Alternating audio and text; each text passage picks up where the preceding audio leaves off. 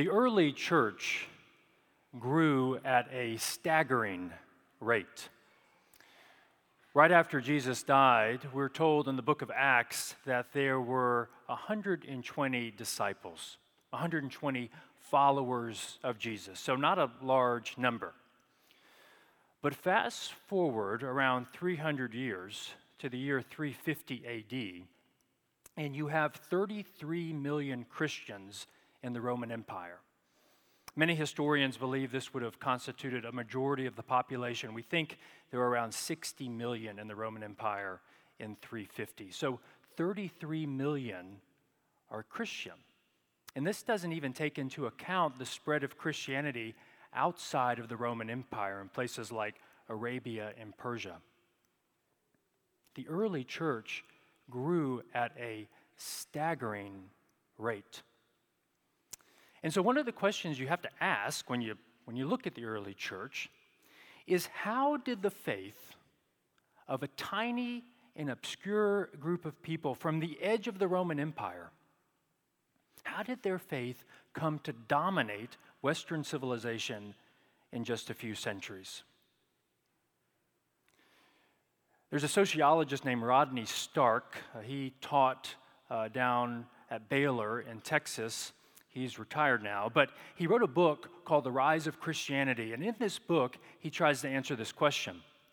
And this is not a Christian book, this is a sociological study of the early church. But as he looks at the historical record, what he argues is he says there were at least three ways that early Christians were different from their neighbors. And he believes there was these three differences that were, were critical or instrumental for the rapid growth of Christianity. So, first difference he talks about is how Christians responded to epidemics. We know a few things about epidemics and pandemics these days, and the Greco Roman world did as well. Uh, in the Greco Roman world, there would be times when a disease uh, would, would sweep through a city or through the empire. And when this happened, it was, it was terrifying. For example, in the year 165, an epidemic swept through the Roman Empire. We think it's the first appearance of smallpox in the West.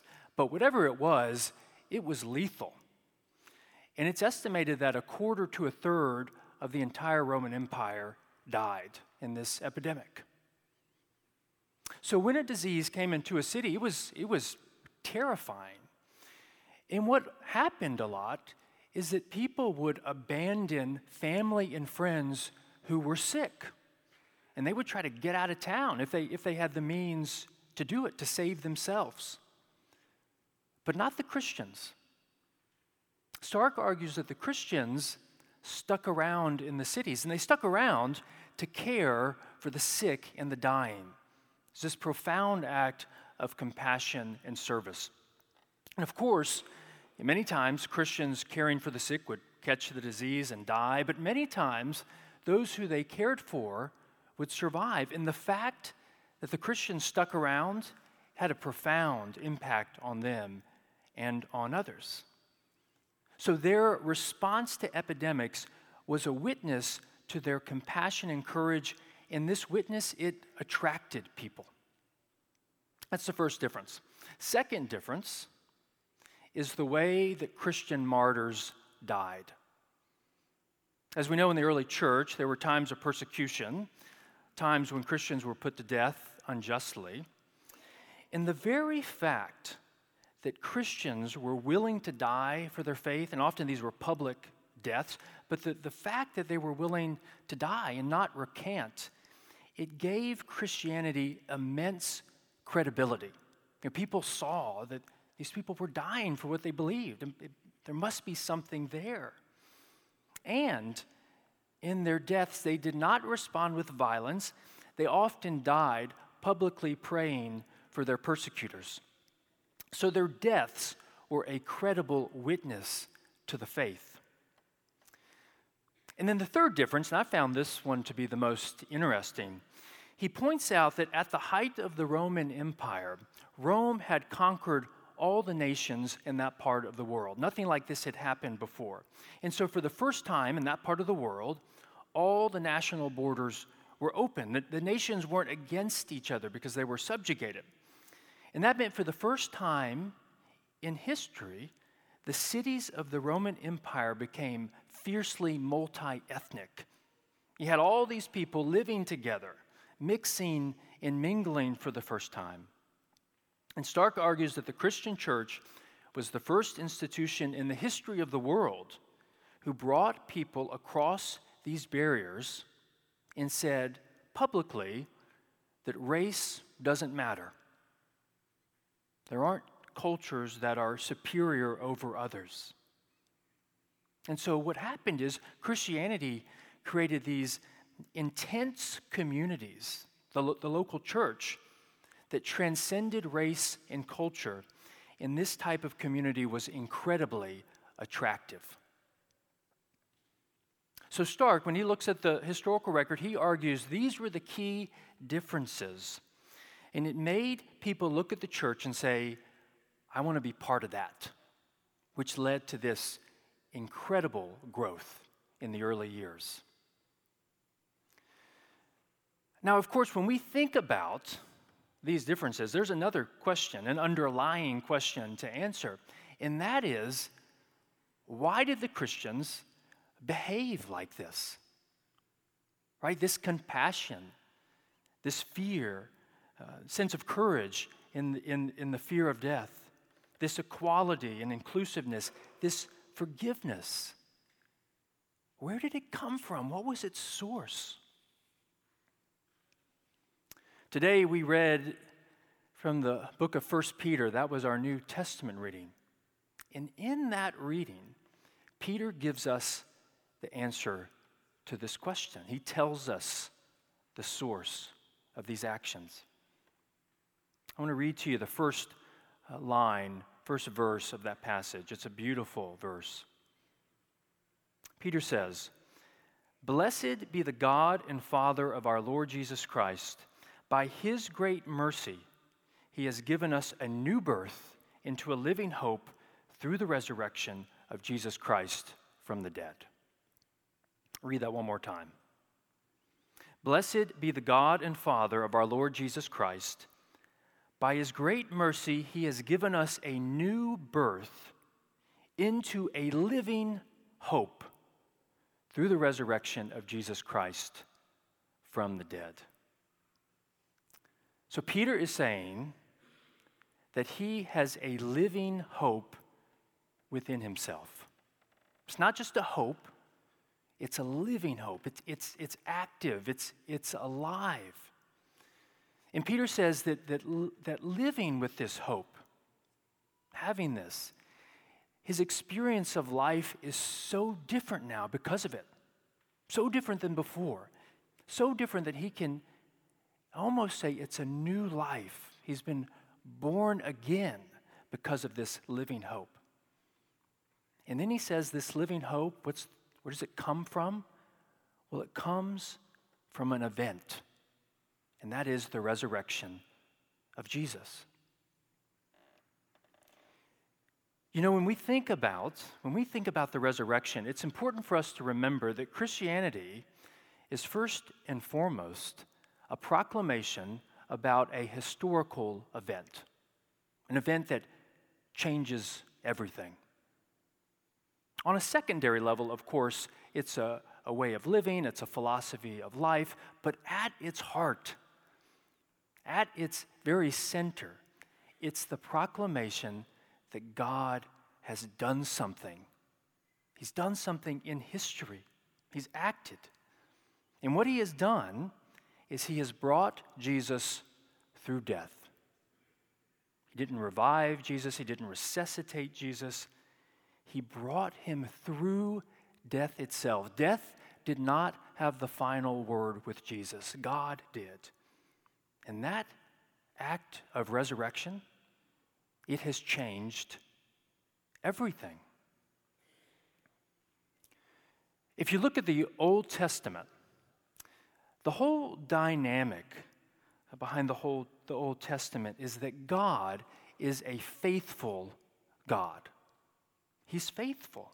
And therefore, what God has created, He will stand behind. God loves what He has created. I think about my children. Uh, I have three children, they're all teenagers now. But when they were younger, I can remember they, were, they would always bring home uh, crafts or projects from school. So it might be a snowman made out, of cotton balls, or a house made out of popsicle sticks, or a, a drawing uh, that was filled in with uh, dried pasta. They, was bring, they would bring these little crafts home, and of course, Trish and I, my wife, we would say, Oh my gosh, that's amazing. And then we would save them, we would keep them. Well, it is 10 years later, and we still have all this stuff. And every time I try to clean out the arts and crafts closet that we have, do a little spring cleaning, every time I do that, I face a rebellion. You know, how, how, how could you even think of throwing away the snowman I made when I was four? That's important. We, we have got to keep that. I don't, I don't really know how we're going to get rid of this stuff. Here's the, the point, though. My children, when they made something, they loved it. They loved it when they made it, and they still love it now. And God, well, God is the same way. This is God's creation, and God loves it. And God refuses to allow death and suffering and violence, those things we see played out across the world, those things we see in our lives, he refuses to let those things have the last word, to win the day. Again, we're told this over and over again in the Old Testament that God is going to stand behind his creation. That even though this world and we have taken a wrong turn, God promises to step in and fix it, to restore it, to redeem it. And our reading from Isaiah had a great example of this. Isaiah, he's looking ahead into God's future. He says this He says, God is going to do a new thing. He will restore the heavens and the earth. The former things will not be remembered. And then he writes, no more shall the sound of weeping be heard, or the cry of distress. No more shall there be an infant that lives but a few days, or an old person who does not live out a lifetime. They shall not labor in vain or bear children for calamity. There are lots of promises like this in the Old Testament. And at the heart of these promises is again, God is faithful to his creation, and he will stand behind what he has made. Now, in our gospel reading, when we hear about the account of the disciples uh, encountering the resurrection after the crucifixion of Jesus, they are shocked. The word that the gospel uses is amazed, and they have no idea, no clue what this means. But then they remember the promises of the Old Testament, the prophets, and they begin to realize that the resurrection is the beginning of something. It's the beginning of God making good on his promises. And as they begin to understand this, they were filled with hope. Hope from what the resurrection means for the world. Here's an illustration that I think helps. Imagine that I took a big pile of dynamite and I piled it up by the altar. And then I got a long fuse and I laid it down the center of the church all the way back to the baptismal font. Then I knelt down and I lit that fuse. As all of us watched that fuse burn, we would not say that the lighting of the fuse was a past event. No, instead, the lighting of the fuse is a kind of present event, and it already contains its future. We know what's going to happen. The dynamite is going to explode. And that's what the resurrection of Jesus is like. It's the lighting of that fuse. And our joy on this day, it doesn't come from the lighting of the fuse itself, but rather what it means about what is going to come. Easter is the proclamation that something has happened, and that something has already decided our future. That's the living hope that the early Christians had, that Stark writes about. The reason why Christians stuck around in cities during epidemics to care for the sick and dying was because they weren't afraid of death. They knew God loved them and that God would bring them through death itself. The reason why they were willing to die for the faith and refused to judge their accusers is they believe God would do this.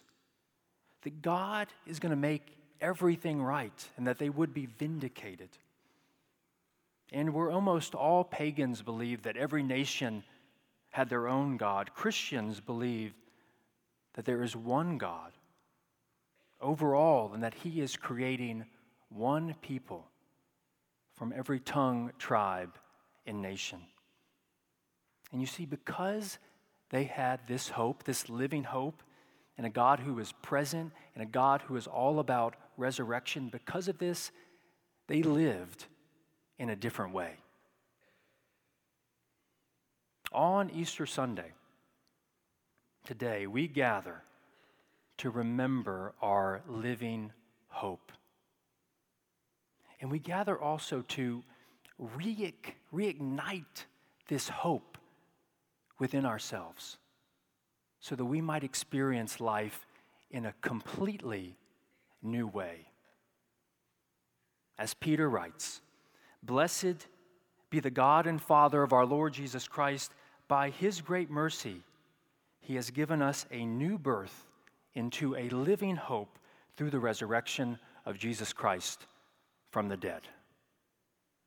Amen.